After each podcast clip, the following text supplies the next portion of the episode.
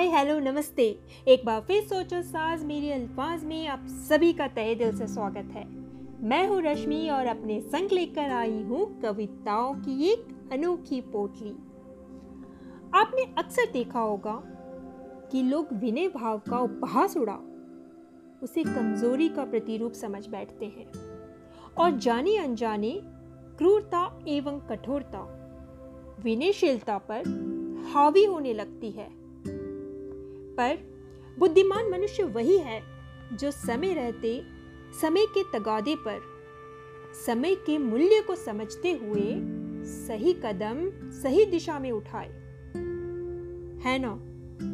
क्योंकि खुद के आत्मसम्मान की बलि देना भी पंडितों का नहीं, बुजदिलों का काम होता है।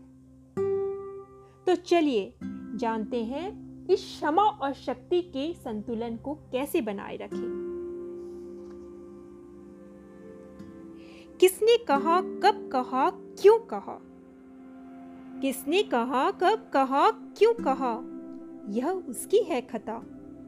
तू क्यों विचलित होता है? औरों के दिए हुए गम तले तू क्यों दबता चला जाता है? ज़िंदगी के ये अनमोल क्षण सहज ही क्यों खोता है?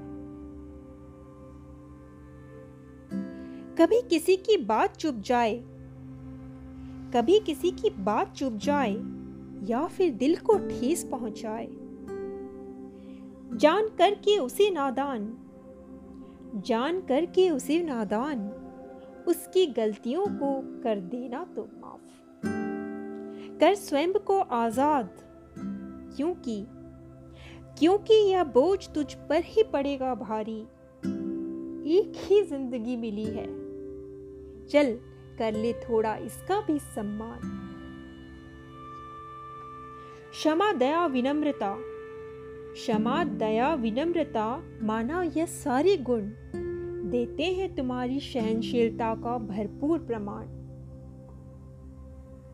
पर पर सहनशीलता जब कमज़ोरी का आईना दिखलाए और पानी सर से ऊपर बढ़ता जाए, अपनी ताकत का भी करना पड़ता है प्रदर्शन।